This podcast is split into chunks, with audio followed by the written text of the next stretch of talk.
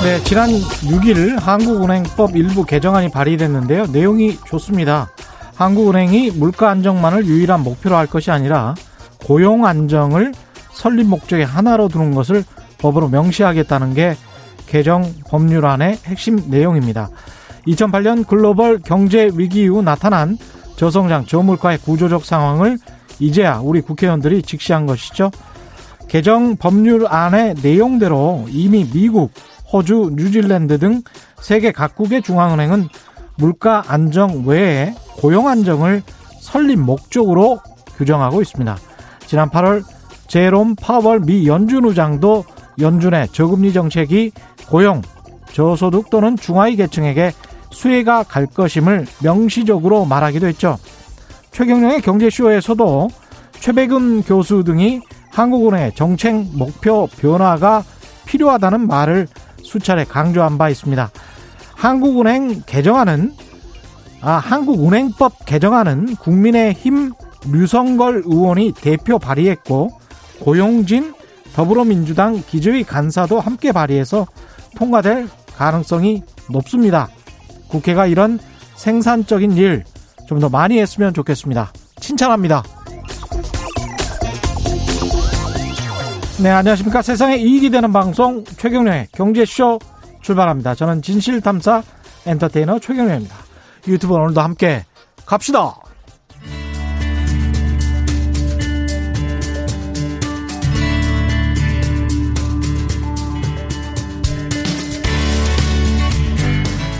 경제방송 아무거나 들으면 큰일 납니다. 듣고 또 들어도 탈이 나지 않는 최경령의 경제쇼. 네, 미국 46대 대통령으로 바이든이 사실상 당선되면서 미중 관계 어떻게 될까 관심이 많죠. 중국 경제금융연구소 전병서 소장과 함께 자세히 짚어보겠습니다. 안녕하십니까? 안녕하십니까? 네, 오랜만에 나오셔서 또 아주 중요한 시기에 많은 이야기를 또 해 주실 수 있을 것 같습니다. 일단은 바이든 시대가 개막이 된 걸로 보이는 거죠? 그렇죠. 예, 그러면 관전 포인트가 좀 있을 것 같은데 바이든 정부는 중국과의 관계에 있어서 트럼프와 어떤 게 좀 다르고 어떤 게 같을까요? 그래서 바이든은 리바이벌은 없다. 리바이벌은 없다. 그래서 트럼프 대통령이 실시했던 정책은 예. 그건 다시 쓰이지 않을 거다. 그래서 뭐 최근 이제 2년 반 동안에 그 미국이 썼던 것은 이 힘으로 올라놨은 게임을 한 거죠. 예. 그래서 트럼프 대통령 같은 경우는 이제 전형적인 장사꾼 출신이고 비즈니스맨은 입찰 들어갔을 때 상대를 죽여야 내가 따는 구조기 때문에 예. 최근 2년 반 동안에 예. 이 어떻게 보면 그 트럼프 대통령의 전략은 단칼의 승부다. 힘으로 세게 눌러서 이제 상대를 제압하는 걸로 갔는데 예.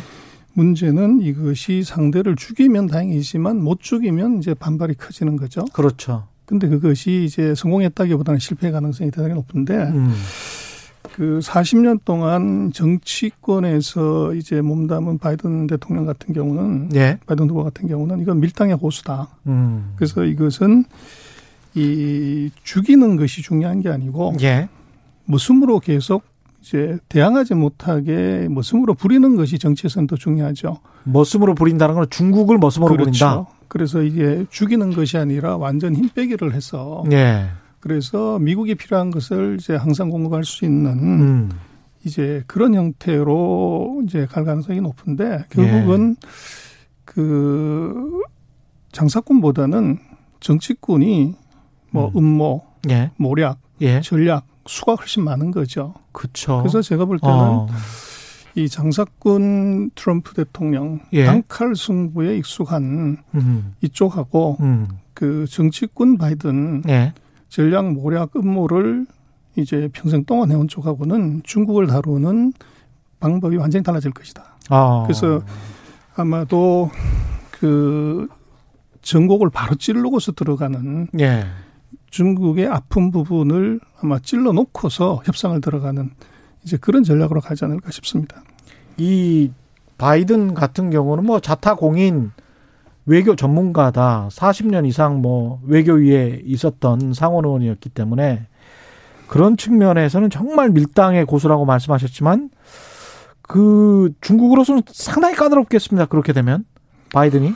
그래서 이제 뭐 여러 가지로 볼 수 있지만 그 시진핑의 인물평을 할 수 있는 이제 사람이 미국에 몇이나 되냐. 그랬을 때 시진핑의 내공을 이거를 측정할 수 있는 사람이 바이든이다. 그 정도군요. 그래서 예. 그 트럼프는 후진타오나 장쩌민이나 등소평을 본 적이 없습니다. 예. 근데 바이든은 40년 동안 이제 그 상원의원 활동을 하면서 예. 등소평, 장쩌민, 후진타오, 시진핑, 모택동을 제한 4명의 중국의 국가 지도자들과 이야. 회담하고 면담하고 예. 얘기해보고 정책을 논한 거죠. 그러니까 70년대 등소평부터 본 거예요? 그렇습니다. 대단하네. 그래서 예. 그렇게 놓고 보면 이 트럼프는 시진핑밖에 보지를 못했기 때문에 예. 시진핑이 얼마나 센지 얼마나 약한지를 평가할 수 없지만 이 바이든 같은 경우는 4명의 지도자 중에서 몇 급인지 4급인지 3급인지 2급인지 1급인지를 볼 수가 있다는 거죠. 그리고 어떤 지도자의 특성을 가지고 있는지 정책을 할 것인지 이런 것도 좀 보이겠습니다. 바이든은. 그래서 이제 뭐 죄를 손잡은 문법도 얘기하지만 예. 저걸 알고 나를 알면 이길 수 있다는 건데. 그렇죠. 사실은 트럼프 대통령 같은 경우는 저걸 4분의 1밖에 몰랐던 거죠. 아. 그래서 중국의 78년 이후에 지금 중국 뭐 이제 우리가 알고 있는 이 자본주의 시장경제 체제 하에 중국은 등소평부터 시작인데 네. 그것을 이제 40년을 이제 본 쪽이기 때문에 이게 다르다는 거죠. 근데 그 대선 기간 동안에 바이든의 차남 헌터라는 사람, 이 사람과 중국과의 부패자금 스캔들이 약간 나왔다가 그냥 쑥 들어갔단 말이죠. 그러면 중국 입장에서는 바이든을 어떤 옥죄할 수 있는 카드를 하나 가지고 있는 거 아닙니까?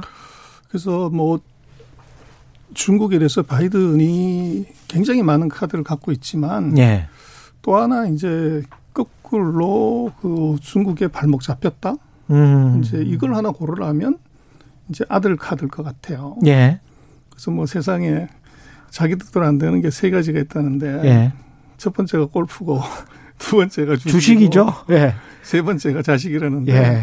아, 주식과 자식은 또 라임도 똑같네. 그래서 바이든은 예. 이제 아들 카드에 물린 것 같아요. 예. 그래서 미국 같은 경우에 지금 뭐 2002년 이후에 여론조사한 거 보면 18년 만에 반중 정서가 가장 최악입니다. 맞습니다. 예. 근데 그 와중에 선거의 와중에 바이든 스캔들을 중국으로부터 뭐 브라이브 스캔들이든 이제 터뜨렸다고 그러면 이것은 뭐 핵폭발에 위력이 있을 건데 말씀하신 것처럼 조용히 넘어갔어요. 그렇죠. 그래서 그건 어떻게 볼 거냐는 건데 저는 중국이 누구한테 이 배팅을 했냐를 알 수 있을 것 같아요. 아. 그래서 그 중국 입장에서는 트럼프가 아니라 바이든이 이긴다고 보고 패를 안 깐 것 아닌가. 아. 그래서 그렇게 되면 이제 예. 나중에 뭐 결국은 미국이 트럼프가 선거 때 얘기를 했죠. 그 헌터 바이든 조사해야 된다고. 예. 그러고 그렇게 떠들었지만 그냥 넘어간 이유는 뭐냐 그러면 뭐 증거 법정주의지 않습니까? 예. 미국은. 예. 근데 증거가 있어야 잡는데. 그렇죠. 미국에서 돈을 줬다고 그러면 그건 계좌 추적하면 나오지만 이것은 중국이 중국이기 때문에 중국은 데이터를 갖고 있고 증거를 갖고 있지만 미국은 없는 거죠. 털어봤자 중국이 주지 않으면 증거가 없어서 무혐의 처리될 수밖에 없는 그런 구조라는 거죠. 아, 중국이 증거를 가지고 있다는 게 바이든으로서는 더 그렇죠. 위험하네요. 그래서 돈을 예. 준 것이 뭐 계좌부터 자금부터 뭐 돈 준 사람까지가 다 있을 거니까 예. 이제 그렇게 놓고 보면 이제. 바이든은 어떻게 보면 이제 그 중국의 약점이 하나 잡혔다. 그렇게 얘기할 수 있을 것 같고 아마 중국 같은 경우는 결정적인 순간에 그 카드를 활용을 해서 바이든의 공격을 피하거나 또는 좀 무디게 할 수 있는 아마 그런 카드로 쓸 수가 있을 것 같아요. 그렇겠네요. 이게 지금 계속 미중이 대결 국면까지라고 말하기는 좀 그렇습니다만은 경쟁을 해나가는 상황에서 그러면 어떤 순간에 대결 국면으로 전환이 되느냐 마느냐 이거를 결정할 때 여러 가지 카드가 나올 것 같은데 지금 상황은 경쟁을 하고 G2로서 서로 간의 패권 다툼을 하는 그 큰 흐름은 바꾸기는 어려운 거죠. 두 나라 역시. 예. 뭐 밀림에 두 마리 호랑이 있을 수 없고 태평양 바다에 고래 두 마리가 있을 수 없는 것이 예. 이제 이게 어떻게 보면 패권의 논리고 예. 이것은 뭐 필연적으로 충돌할 수밖에 없죠. 그러나 지금 바이든 같은 경우는 아마 트럼프하고 좀 다르게 지금 집권하고 나서 중국 때리기를 먼저 할 거냐 아닐 거라고 봐요. 아닐 것이다. 그래서 먼저 선내수 후 중국 때리기로 이제 후 외교 쪽으로 갈 가능성이 높은 것이 지금 놓고 보면 아마도 제가 볼 때는 바이든 후보 같은 경우는 맨 처음 집권하면 해야 될 것이 코로나19 방역이지 중국 그렇죠. 때리기는 아니다. 예. 이거 못 잡으면 뭐 이게 경제 엉망진창될 것이고 트럼프하고 똑같다 이렇게 되면 처음부터 힘들게 오는 거죠. 그렇죠. 그래서 전력 투구해서 이제 코로나 방역이 가장 중요하고 두 번째는 이것이 중국 때리기가 아니라 돈 풀어서 이 코로나 하루에 뭐 13만 명, 14만 명 들어오는 이 후유증을 빨리 리커버를 못하면 예. 이건 이제 뭐 국가의 축 자체가 무너지는 거기 때문에 아마 경기 부양책을 이거를 빨리 시행을 하려고 하면 문제는 지금 DDD면 쉬운데 예. DDD는 직통전화가 아니고 그렇죠. 예. 대통령도 대통령, 민주당, 데모크라틱, 상원도 데모크라틱, 하원도 예. DDD면 이게 일사천리로 할 수 있지만 예. 지금까지 나온 거 보면 DRD예요. 상원은 리퍼블릭이고 그렇죠. 하원은 이제 데모크라틱이고 그렇죠. 프레지던트는 보니까 DRD인 경우라고 하면은 예. 이것은 이게 예산 통과할 때 시비 거는 거죠. 그렇죠. 그렇게 되면 예산이 통과가 안 되면 이것이 경기 회복에 아주 치명적인 이제 장애가 오죠. 그러면 이제 어떻게 보면 야당과의 협상의 시간을 이제 많이 보내야 되고. 예. 그리고 뭐 경제가 최근 100년 만에 최악이다 그러는데 여기에 희망을 보여주려고 그러면 중국 때리기가 우선이 아니라 소위 말하는 이제 새로운 비전, 이제 새로운 정책. 그게 이제 뭐 그린 뉴딜이죠. 실제 우리로 얘기하면. 예. 녹색 경제에 올인하는 예.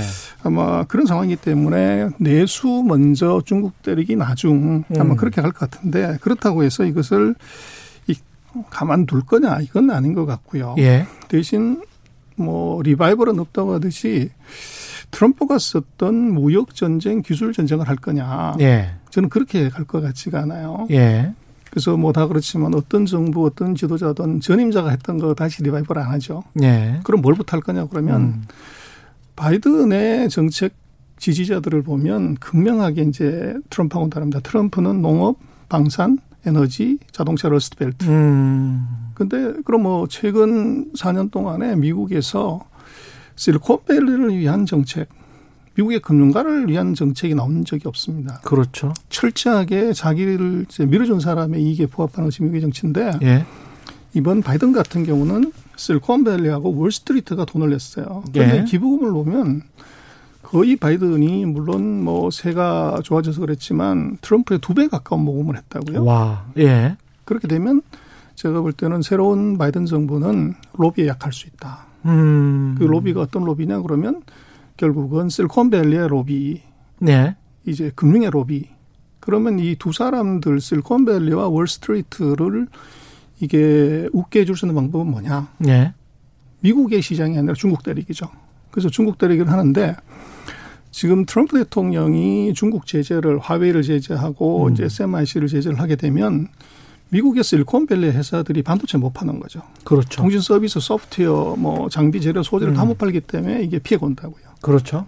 근데 트럼프가 되면 그렇지만 바이든의 경우는 그럼 이 사람들은 돈 받는데 어떡할래? 방법은 제가 볼 때는 기술을 풀고 그렇죠. 대신 금융을 세게 때린다는 거죠. 그러면 월스트리트가 돈을 벌게 되는 구조가 오는데 예.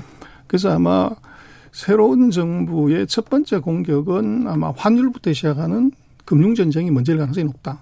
그럼 화웨이의 제재나 뭐 이런 5G 쪽이나 이런 것들은 트럼프하고는 반대로 간다? 반대로 가는 것이 아니라 제가 예. 볼 때는 현재처럼 예. 지금 선진국이 5나노를 하고 있다 그러면 이제 중국은 28나노, 14나노 한 3세대나 4세대 정도 뒤진 기술이에요. 예.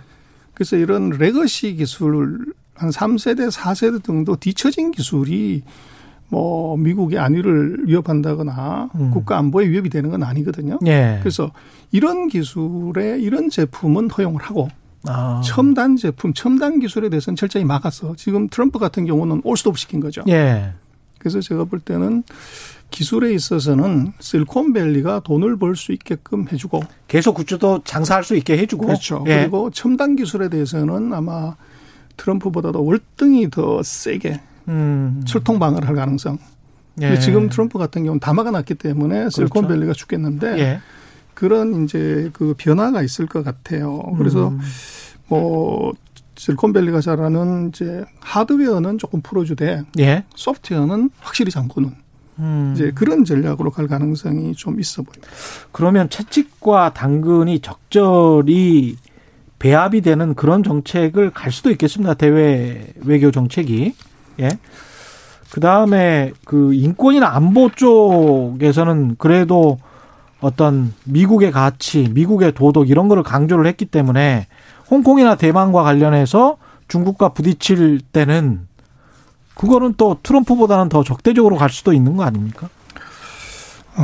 근데 제가 볼 때는 홍콩이나 예. 대만은요. 예. 뭐 미국이 정말로 홍콩의 인권을 정말로 그렇게 보호해 주는 거냐. 뭐 이번에 미국 보면은 미국의 흑인들 하는 거 보면 예. 뭐 미국도 이 흑인 인권 얘기할 그 좀 부족한 것 같아요. 그렇죠. 근데 지금 국제 관계에서 인권 문제는 예. 제가 볼 때는 홍콩과 대만은 미국은 닭으로 쓴다. 예. 닭으로 쓴다? 그렇죠. 예. 그래서 이 중국말에 그 원숭이 길들이려고 이제 닭을 잡아서 피를 보여준다는 말이 있어요. 원숭이 놀래키려고? 그렇죠. 그래서 싼 닭을 잡아다가 이제 목을 치면 예. 원숭이가 깜짝 놀라서 이제 겁을 먹는 거죠. 그렇죠. 그래서 홍콩과 예. 대만은 제가 볼 때는 중국 겁주기 위한 닭이다 이렇게 이제 볼 수가 있을 것 같고. 그래서 이제 어떻게 보면 홍콩과 대만도 약간 다른 것이 홍콩은 이제 시비 걸고 욕하는데 아주 딱 좋은 이 거리예요. 그렇죠. 홍콩 인권. 그렇죠. 그런데 예. 대만의 경우는 제가 볼 때는 레버리지를 걸기에 좋은 그리고 중국 지도자의 그 어떻게 보면 체면, 위신, 권위를 손상시키는데 아주 좋은 기제예요. 그렇죠. 그래서 이게 이제 예. 왜 그러냐 그러면 우리도 그렇습니다만은 북한이 우리가 뭐 민족적인 관점에서는 통일을 해야 되고 이렇지만 순수 경제적인 측면에서 놓고 보면 뭐 이게 GDP라든지 경제력이 뭐 별 의미가 없죠. 한국으로 예. 놓고 보면. 근데 중국도 사실은 세계에서 두 번째로 큰 나라가 된 상태에서 대만이라는 나라의 경제력이나 뭐 국민 그것이 전체 국가의 어떤 방향에 뭐 큰 의미가 사실은 없죠. 그러나 예. 우리도 마찬가지면 북한하고 우리가 통일해야 되는 것은 민족적 염원이고 국가 통일의 대업이죠. 이게 예. 흩어졌던 것이. 그런데 중국도 마찬가지인 것이 대만이라는 작은 나라가 있지만 이 중국으로 놓고 보면 그 지도자의 권위에 관한 문제가 바로 대만입니다. 그래서 저걸 완전히 섬멸하지 못하고 그냥 뒀다는 건데 예. 국민당의 장개석이 대만으로 가버린 거죠. 예. 그렇게 되면 이제 공산당과 대척점에 있는 그 정부가 아직도 있고 예. 그걸로 치면 이제 분단국가죠. 그렇죠. 우리만 사실은 분단국가로 생각하는데 예. 중국도 분단국가입니다. 나라는 작지만 대만과 본토의 분단국가인데 바다를 사이에 두고 있는. 그렇죠. 예. 그래서 중국의 지도자 입장에서는 중화민족의 위대한 부흥을 이제 전 세계에 떠들고 다니지만 다른 나라도 웃는 거죠. 중화민족의 위대한 부흥 떠들기 전에 그리고 예를 들면 1:1로를 해서 우리 패밀리로 들어와라. 우리 리더십으로 하라 그러는데 그런 얘기 하지 말고 통일이라 해라. 너나 잘하세요. 너나 잘하세요. 하나도 이거 제대로 통일 못하는 그런 역량을 갖고서 예. 우리한테 얘기하는 게 말이 되냐 메이크 센스 하냐는 거예요. 예. 여기에서 이제 중국이 어떻게 보면 이제 아픈 부분이 있어요. 근데 재미난 것은 중국의 외교는 누가 하냐 그러면. 예. 그래서 우리는 뭐 이제 시진핑이 다 하는 것처럼 보이지만 중국은 이제 행정과 그 경제는. 예. 이 총리의, 리커창 총리의 소관이에요. 그리고 정무하고 외교가 이제 주석의 업무죠. 예. 그런데 이 외교에 있어서 보면은 그 전반적인 외교를 커버하는 것이 있고 홍콩 외교하고 대만 외교는 서로 달라요. 그래서 중국은 그 뭐 외사 영도 소조, 그러니까 외교 업무를 담당하는 TF가 중요한 의사 결정을 해요. 그런데 홍콩 문제에서는 홍콩 그 영도 소조, 그 홍콩 외교 문제 TF가 있고 예. 특이하게 대만만 따로 예. 대만 영도 소조라는 TF가 있어요. 여기서 대만 정책, 홍콩 정책, 예를 들면 이제 대외 정책, 미국과의 정책을 결정을 해요. 예. 그런데 이 대외 외교 이제 영도소조 TF나 대만 영도소조는 이것은 시진핑이 직접 관할을 해요. 근데 홍콩 문제는 우리가 왜 시진핑이 나와서 얘기를 안 하냐 뭐 이런 얘기를 했지만 홍콩 영도소조의 소관인데 홍콩 영도소조는 이것은 샹하이방의 그 전통적인 텃밭이고 거기에 최고 책임자는 예.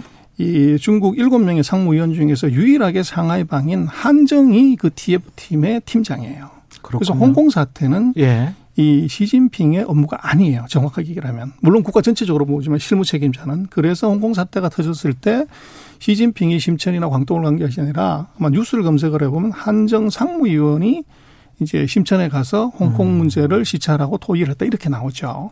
나중에 떠넘기기도 좋겠습니다. 홍콩이 잘못되면. 그래서 예. 홍콩 문제가 커지면 커질수록 아이러니하지만 이제 서방 세계에서는 시진핑이 이제 뭐 굉장히 권위가 약해졌고 무슨 이렇게 해보자면 그건 잘못된 겁니다. 예. 아이러니하게도 상해방을 압박할 수 있는 그럴 수 있겠네요. 이제 예. 아주 중요한 권력 강화의 기제로 볼 수가 있어요. 오히려 그게 그렇게 봐야 되군요. 예. 그래서 결국은 이게 대만 문제의 경우는 중국이 대만을 계속적으로 어떻게 보면 미국이 지원하고 키운다고 하는 것은 이것이 시진핑의 그 외교 정책에서 아주 중요한 손상을 입힐 수가 있는 거죠. 그러네요. 그래서 네. 이 대만 문제는 굉장히 중요하고 그래서 미국이 최근에 뭐 대만에 거의 100억 불 가까운 무기를 팔았는데 거기에서 중국이 대놓고 얘기를 하죠. 무력 침공하겠다. 그래서 뭐 지금 같은 시대에 그렇게 함부로 얘기할 수 없는데 예. 그것이 바로 국가의 자존심 그리고 최고 지도자의 권위 이제 이것에 손상이 가기 때문에 그렇게 들어온 거죠. 말이라도 그렇게 이제 뱉어놓고 그렇죠. 보는 거군요. 그렇죠. 네. 그래서 그렇게 되면은 어떻게 보면 이제 그것이 그 자국 국민들에 대한 쇼업이죠. 그래서 미국이 저렇게 이제 어떻게 보면 대만을 지원하는데 우리는 바보처럼 가만히 있냐. 예. 그랬을 때 이제 말대포를 세게 쏘는 거죠. 무력 침공해서 없애버리겠다, 통일하겠다. 예.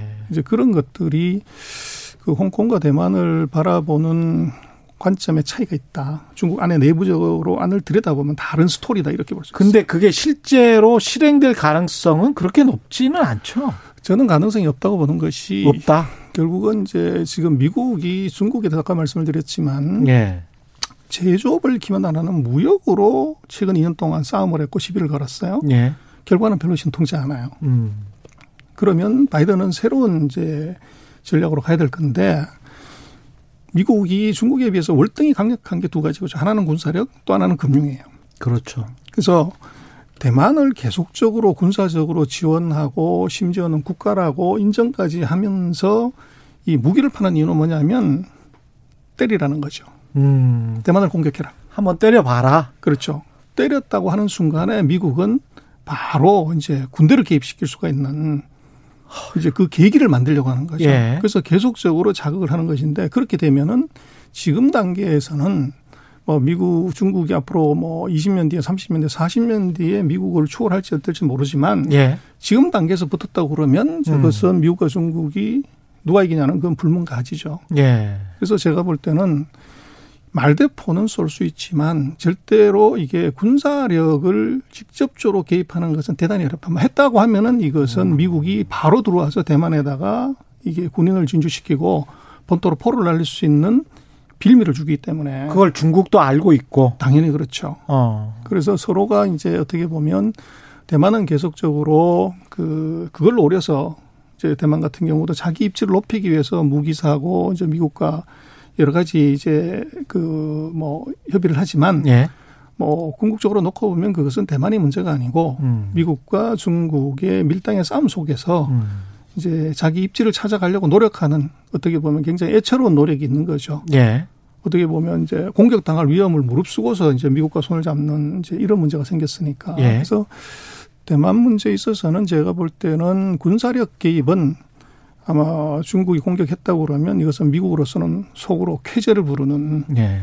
이제 그런 일이 될 가능성이 높고 그래서 현실성은 거의 없을 거 아닌가 그렇게 생각됩니다. 물론 뭐 그 실제로 상황은 뭐 달라질 수도 있겠지만 그렇게 생각해요. 네. 지금 중국 얼마 전에 중국이 이제 쌍순환 이야기하면서 경제 자립, 내수 경제 활성화 이런 이야기를 한 것 같은데 현재 경제 상황도 중요하고 그 경제 상황과 앞으로의 쌍순환 내수의 자립 이런 것들을 통해서 이제 미국으로부터 조금씩 독립을 해 나가겠다는 건데 그게 또 중국 경제 성장률에 또 안 좋은 영향도 미칠 수도 있고 이게 좀 복합적인 문제인 것 같은데요. 이게 어떻게 보십니까? 그래서 중국이나 미국의 정책을 보면요. 예. 그 똑같아요. 그래서 중국은 2015년에 예. 메이드 인 차이나 2025라는 정책을 발표를 했고 이제 중요한 10가지 첨단 산업의 국산화를 이루겠다는 걸 5년 전에 이미 얘기를 한 거죠. 그런데 예. 그게 이제 미중 협상 과정에서 이거 하지 마라. 그래서 국가가 돈 줘가지고 첨단 산업 개발하는 것은 이건 이제 보조금이다. 그래서 미국이 시비 걸자 중국은 안 하겠다고 얘기를 하고 예. 모든 문서에서 모든 정책에서 메이드 인 차이나 2025를 싹 다 뺐습니다. 그런데 그렇다고 중국이 안 하냐 천만의 말씀입니다. 그대로 계속 진행을 하는 거죠. 예. 그리고 마찬가지로 이 미국도 보면 그 트럼프 대통령이 얘기를 한 걸 보면 메이드 인 USA로 이제 모든 걸 돌리겠다는 거죠. 리쇼어링을 예. 하겠다는 게. 그래서 예. 결국은 두 개 나라가 하나는 메이드 인 차이나 2025 하나는 메이드 인 USA의 의미는 결국은 이것은 서로 서플라이 체인이 이제는 이혼할 때가 됐다. 공급 체인을 서로 분리하는 예. 이제 이 단계로 가는데 아마 이번 바이든 같은 경우는 바이 아메리카 전략이 이게 핵심이에요. 그런데 제가 볼 때는 트럼프 대통령이 한 메이드 인 USA하고 똑같다고 보여서요. 미국산 제품을 사라. 그렇죠. 그럼 미국산 예. 제품을 사라고 국가가 먼저 살 테니까 바이 아메리카 할 테니까 이 소비자들도 미국산 제품 사라는 거죠. 다른 나라들도 사라? 미국에 대해서 그런 거죠. 예. 미국이. 근데 예. 그 문제는 미국산 제품을 사려고 하면 미국산 기업이 미국에서 만들어야 되는 거죠. 그렇죠. 그 얘기는 다르게 생각을 하면 트럼프가 얘기했던 이게 메이드 인 USA하고 똑같은 전략이라는 겁니다. 그러네요. 그러나 우아하게 예. 이 트럼프하고 차별화를 한 거죠. 부품의 뭐 50% 이상은 미국에서 생산이 돼야 메이드 인 아메리카다 이렇게 이야기를 했었으니까요. 예. 그래서 뭐 두 개는 같아 보이는데, 근데 제가 볼 때는 바이든의 지금 공약이나 지금 트럼프 대통령의 공약하고 차이를 하나 보면서 예. 눈에 띄는 게 하나 있고, 예. 중국도 최근에 보면은 이제 그 미국에 상장돼 있는 전기차 회사들이 주가가 폭등을 해요. 예. 그리고 비아디라고 그 중국에서 1등하는 그렇죠. 전기차 회사가 예. 아마 그 워런 버핏 투자했죠. 아주 해피 최근에 아마 예. 발 뻗고 잘 것 같은데 예. 비아디가 주가가 폭등을 했어요. 벌써 아마 워런 버핏이 투자한 지가 10몇 년이 넘었을 것 같은데. 예. 그래서 이거 왜 올라갔냐 하는 건데 중국이 앞으로 신원의 자동차를 2035년에 전체 자동차의 50%까지 올리겠다. 그래서 이걸 25년, 35년, 40년 뭐 이 기간 동안에 20% 이제 40% 50% 올리겠다고 한 건데 이게 무슨 얘기냐 그러면 제가 볼 때는 미국이 신에너지를 간 것하고 똑같이 예. 중국도 신에너지에 올인하겠다는 거를 간접적으로 표현한 거예요. 아 진짜 미국하고 중국하고 지금 경제 정책이 똑같군요. 똑같죠. 근데 그거를 이제 예. 제가 볼 때는 미국 같은 경우는 왜 바이든은 신에너지에 올인하냐. 그래서 이것 그다음에 중국은 왜 신에너지 한다고 얘기를 안 하고 전기 자동차를 50% 한다고 하는 것은 그러면 1년에 한 2,600~2,700만 대를 만드는데 1,300만 대 이상을 전기차로 간다고 그러면 이건 지금 전 세계 전기차 판매하는 것의 25배예요. 그렇게 간다고 하는 것은 예. 다른 문제는 전기차에다 뭘 넣을 거냐 그러면 신에너지를 넣는 거죠. 그래서 결국은 이 얘기의 다른 의미는 이것이 신에너지에 올인한다는 얘기입니다. 그런데 이 신에너지가 뭐냐 그러면 지금 보면 태양광 풍력발전 뭐 이런 게 있는데 예. 풍력발전 회사들의 주가는 빌빌거려요. 그런데 태양광 관련되는 회사들은 뭐 장비, 재료, 발전소, 소재가 다 주가 폭등을 하죠. 예. 그래서 그 의미는 뭐냐면 제가 볼 때는 미국과 중국의 새로운 전쟁은 신에너지 전쟁이다. 그래서 공업혁명의 역사를 보면 그 석탄 먹는 말이 예. 이게 석유 먹는 말로 바뀌고 석유 먹는 말이 전기 먹는 말로 바뀐 것이 이게 3차에 걸친 공업혁명입니다. 예. 에너지 측면에서 놓고 보면. 예. 그럼 지금 우리가 얘기하는 4차 산업혁명 뭐 어제도 보니까 여의도에서 이항이라고 중국의 이제 드론 업체가 예. 이 하늘 날아다니는 이 핸드폰으로 조종할 수 있는 이제 1인용 택시를 그냥 날리는데 이거 어떻게 날릴래 그럴 때 그거 전기로 충전해서 날리는 거죠. 그러면 이것은 전기로 충전하는 것이 아니라 이거 자체가 태양광을 받아가지고 이걸로 충전해서 날아다니면 주유소가 필요 없는 거죠. 아, 태양광을. 그렇죠. 예. 그래서 아마 지금 세 번의 세계 혁명은 이 석탄 먹는 전기 에너지, 석유 먹는 자동차, 전기 먹는 이제 핸드폰, 노트북 예. 이게 세상을 바꿨죠. 예. 그러나 이제 새로운 시대에는 태양을 먹는 말이 세상을 바꿀 수밖에 없을 것 같아요. 그런데 그 태양을 먹는 말을 그걸 어떻게 만드냐? 예. 그게 이제 사람의 머리에 있는 거죠. 그래서 결국은 하루 이제 태양이 비치는 비대던지를 이걸 전기에너지로 바꾸면 온 인류가 1년 동안 쓸 수 있는 전기량이라고 해요. 하루를? 그렇죠. 하루치가 1년을 쓸 수 그렇죠. 있다. 대단하네. 그래서 예. 그렇게 되면 이제 클린 에너지라는 것이 세상을 다 뒤엎어버릴 수 있는 이제 새로운 혁명의 기초가 되는 거죠. 예. 그래서 거기에 제가 볼 땐 바이든이 그 트럼프가 했던 꿀뚝산업 무슨 뭐 이게 러스트벨트 방산 농업 이게 아니고 예. 바이든이 새로 들고 온 것은 바로 태양을 먹는 말을 키우겠다는 거죠. 그런데 거기에 지금 중국도 마찬가지로 이게 들어와 있고. 예. 그래서 제가 볼 때는 그 태양을 먹는 말에 전쟁이 벌어졌다. 하, 참 이게 둘 다 내수를 키우겠다고 하고 메이드 인 차이나 메이드 인 아메리카를 사자라고 하는 상황에서 신재생 에너지 쪽에 굉장히 많이 관심을 갖고 있는 건데 새로운 에너지 쪽에. 우리 기업들 같은 경우는 이런 상황에서 어떻게 보면 두 시장 다 접근이 가능하거나 또는 블락을 당하거나 어떻게 봐야 될까요? 그래서 우리도 이제 그린 뉴딜을 하고 있지만 이거를 지금 이제 평가를 하는 것은 우리는 어떻게 보면 뭐 경기가 굉장히 나빠가지고 이걸 부양시키기 위한 경기 부양책 정도로 이제 그렇게 하고 그걸 어떻게 하냐고 그랬더니 뭐 펀드 만들어서 투자한다 이런 건데 제가 볼 땐 그런 차원이 아니고 미중이 붙어버리면요. 예. 이것이 반도체가 되든 통신이 되든 신에너지가 되든 이것은 차원이 다른 경쟁으로 간다. 팔이 확 커지죠. 예. 판이 커질 뿐 아니라 그 기술의 이 업그레이드 수준이 아. 후진국, 준중국이 따라갈 수 있는 수준이 아니 되죠. 예. 그래서 우리도 그 미중이 하는 것하고 같은 방식으로 간다고 그러면 이제 뱁새가 황새따라면 다리 찢어지죠. 그래서 제가 볼 때는 우리가 예. 전략을 산허리 깎아가지고 태양 판넬 몇 개를 붙이는 걸 갖고 이제 얘기를 해서는 안 될 것 같고. 예. 그래서 제가 볼 때는 미중이 저렇게 싸우면 미중이 하고 있는 거 똑같은 걸 해서는 승산이 안 난다. 그래서 석탄이 전기기관을 만들었을 때 예. 이거 영국만 대박 난 거죠. 그렇죠. 석유 가지고 자동차가 대박 났을 때 이게 포드가 대박 난 것이지 아더스는 별 재미가 없었고 전기가 이게 반도체를 만들고 노트북을 만들고 핸드폰을 만들 때 미국만 대박 난 거죠. 예.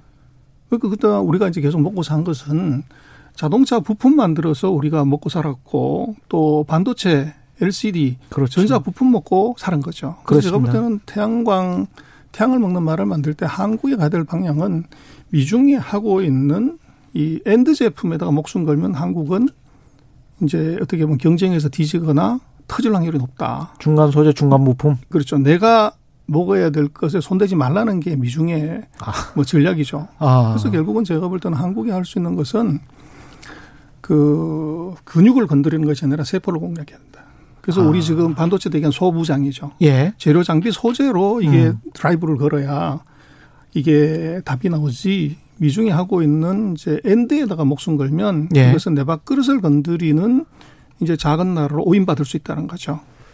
그 5G 관련해서 이제 화웨이 제재를 만약에 풀지 않는다면 네트워크 장비 쪽에서 삼성이 크게 점유율을 높일 수 있다라는 게 오늘자 뭐 외신에도 지금 이야기 가능성에 관해서 이야기가 되고 있거든요. 워낙 또 네트워크 장비 쪽은 5G 네트워크 장비 쪽은 삼성이 점유율도 굉장히 낮잖아요. 뭐 3% 정도밖에 되지 않던데 화웨이나 ZTE가 완전히 다 차지하고 있고 그쪽으로 우리가 갈 수 있는 가능성도 있는 겁니까? 이제 그럴 수는 있는데요. 사실 우리도 지금 5G 얘기를 하지만 우리도 지금 28기가 쪽은 아니잖아요. 낮은 그레이드만 하고 있고. 그리고 지금 정말로 5G가 그렇게 대대적으로 확산되고 서비스는 그게 아니거든요.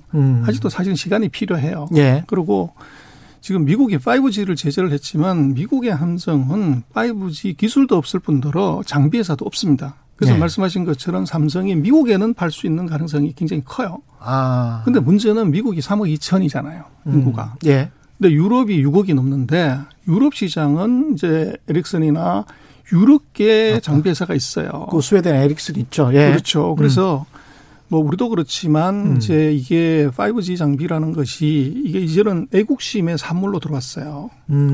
그래서 이 하웨이의 공백을 우리 삼성이 다 먹는 것이 아니라 유럽은 유럽 장비 회사가 먹고 우리 같으면 한국하고 예를 들면 미국 정도 그리고 아시아나 예를 들면 후진국이라든지 중국 세계 최대의 시장은 여전히 중국이 먹는 거죠. 그리고 우리는 하웨이를 제재해서 뭐 이제 문제가 있다고 하지만 하웨이가 5G를 하지만 중국에는 ZTE라는 회사도 5G를 해요. 그래서 이놈이 못하면 그 기술을 예를 들어 통째로 이것이 ZTE로 넘겨준다. 뭐 이거 국가 자본주의이기 때문에. 그게 가능하겠습니다. 뭐 당연히 가능하죠. 그렇게 됐을 때 이게 지금 ZTE는 지난번에 10억 불 벌금을 내고 미국의 제재 대상이 아니에요. 그러면 이게 세컨 밴더가 이게 퍼스트 밴더 역할을 하는 거죠. 그래서 중국이 5G 장비를 못 만들자 못 가냐 이게 아니고 ZTE가 나갈 수가 있는 거죠. 그래서 거기에 이제 트럼프의 제재가 아까 말씀드린 것처럼 이 구멍이 뻥뻥 뚫려 있다는 거죠. 이미 구멍이 뻥뻥 뚫려 있다.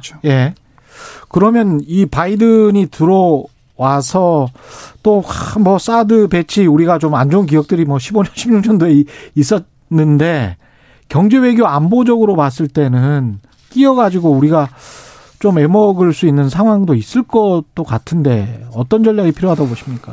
저는 뭐 한국이 해야 될 거는 이 박자가 고슴도치다. 고슴도치? 그래서 뭐 그렇게 많이 얘기를 하죠. 우리는 미국한테 붙어야 된다 또는 이제 뭐 중국한테 붙어야 된다 이런 얘기를 하지만 이 1등, 2등 하는 나라가 싸울 때 가장 고약한 것은 편가르기고 1등, 2등이 아닌 12등, 13등 하는 나라는 1등에 붙거나 2등에 붙으면 그것은 다치죠.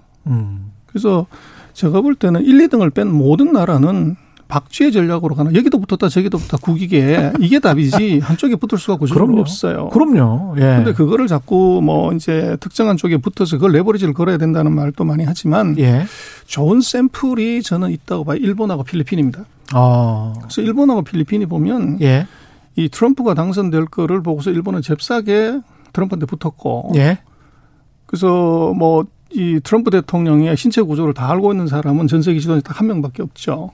같이 사우나 한 사람? 그렇죠. 아베. 아베 총리. 그래서 그렇게 이제 어떻게 보면 절친이었다가 트럼프가 지지율 떨어지고 이제 레임덕 생기니까 바로 중국하고 붙었죠. 중국 방문해서. 그리고 시진핑 초대하고 초청하고 이렇게 했단 말이에요. 그런데 그렇다고 해서 미국이 일본 죽였냐? 물정하게 있는 것이고 더 재미난 것은 이제 필리핀의 두루두태죠. 그래서 이게 남사군도 문제들 걸렸을 때 중국 편 들어가지고 뭐 병장 건설해라. 미사일 기지 건설해라. 그러고 왕창 지원 받았죠. 그러고 난 다음번에 이 트럼프한테도 얘기를 한 거죠. 중국이 저렇게 하고 있는데 너는 가만히 있을래. 또 지원 받아요? 또 지원을 받은 거죠. 그래서 그게 어떻게 보면 국가 이익을 중심에 두고서 양쪽에서 어떻게 보면 이제 박쥐의 역할을 한 것이 이게 이제 두 개의 좋은 샘플이 있고 우리는 이제 뭐 미국과의 의리, 혈맹 이것 때문에 이제 여러 가지 문제가 있었겠지만 결국은 국익 앞에서는 뭐 이제 현명한 선택이 중요하고 이쪽에도 참여해주고 저쪽에도 참여해줘야 된다. 그리고 이제 그 당시엔 그건 이제 외교가 해야죠. 국가 리더가 뭐 외교부 외교라는 게 있는 게 그거 하라고 있는 것이지. 한쪽 편에 그냥 줄 서면 그건 뭐 외교가 필요 없죠. 그래서 그거는 국가 차원에서 리더들이 현명하게 판단해서 가야 되고 단. 이제 국민들의 결기가 중요할 것 같아요. 그래서 한쪽으로 이제 뭉쳐주냐 의견을 뭐 중구난방으로 이제 서로 딴 얘기하고 있으면 안 되고 중요한 의사결정을 국가가 했으면 국회가 합의를 봤으면 그것은 죽이든 밥이든 싫더라도 따라가야죠.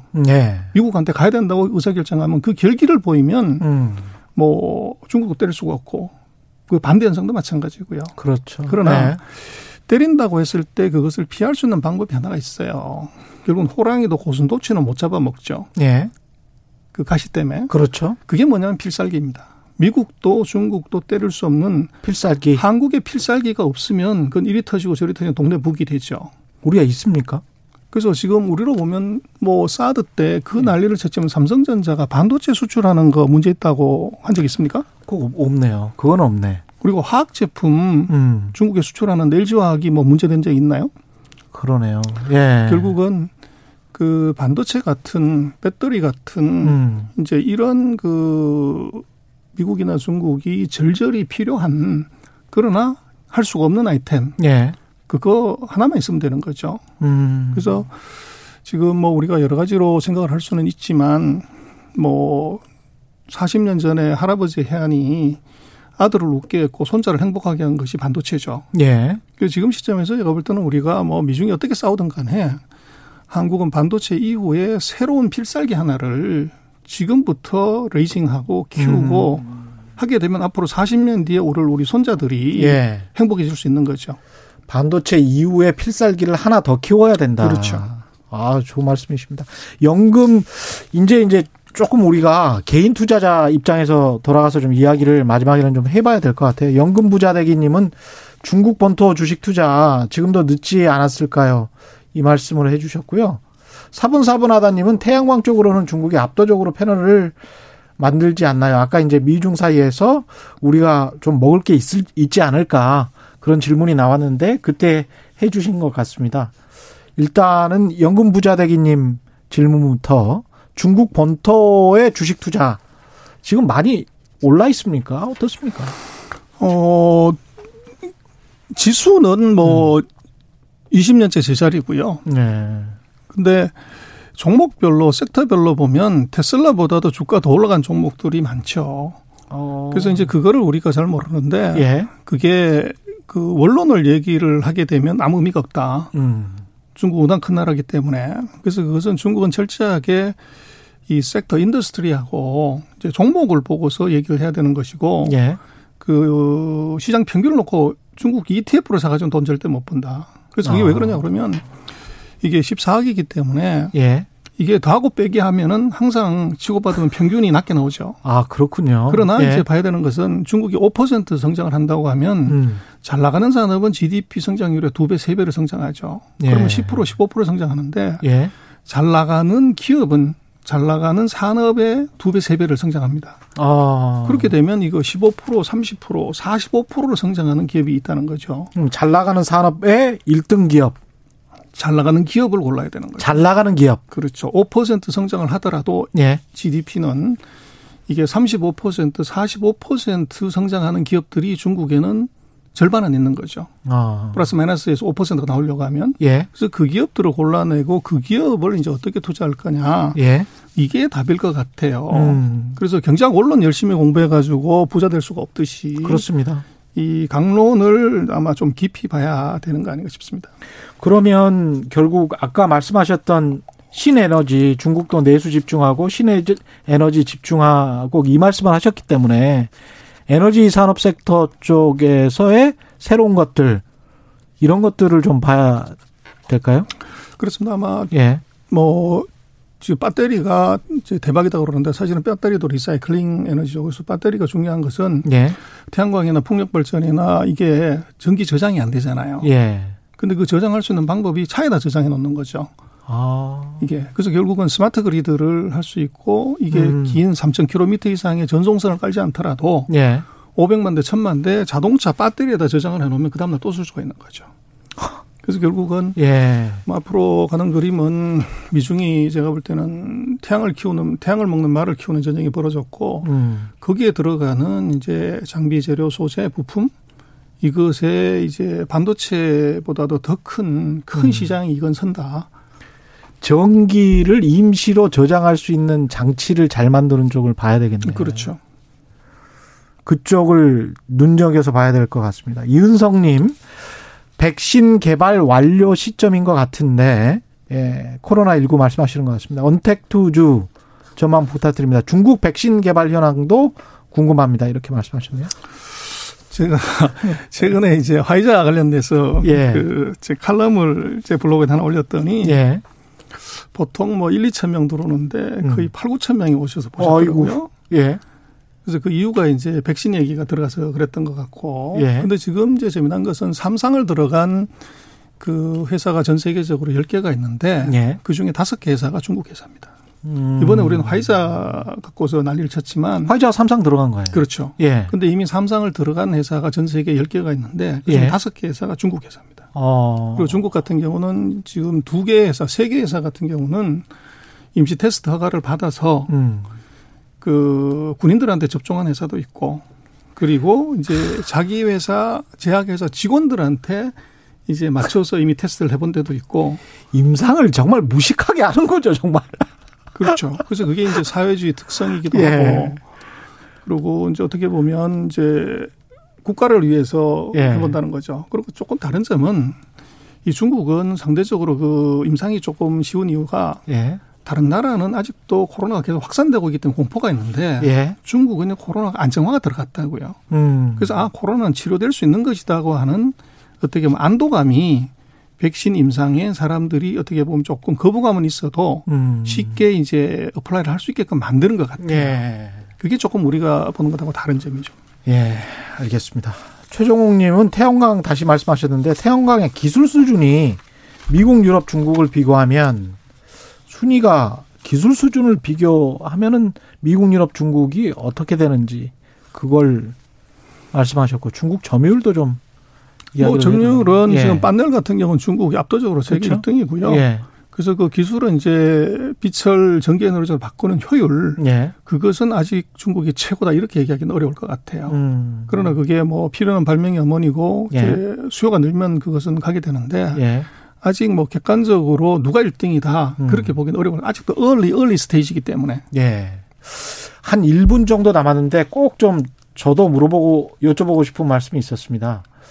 이 상황에서 바이든 시대가 개막되면서 환율까지 고려를 해서 본다면 미국, 중국, 한국의 주식시장 중에 어느 쪽이 승산이 있을까요? 네. 그래서 제가 금융업에서 예. 예전에 한 10년 전까지 오래 있었는데 예. 어떤 회의에 어떤 컨퍼런스 어떤 포럼에 가도 항상 이런 질문이 나와요. 그렇습니까? 예. 근데 그 전기를 함부로 누설할 수가 사실은 없죠. 이따 끝나고 제가 저기 테이블에서 소파에서 말씀드리겠습니다. 야, 그렇군요. 하여간 그러면 환율 같은 경우는 약달러로 가는 거는 동의하십니까?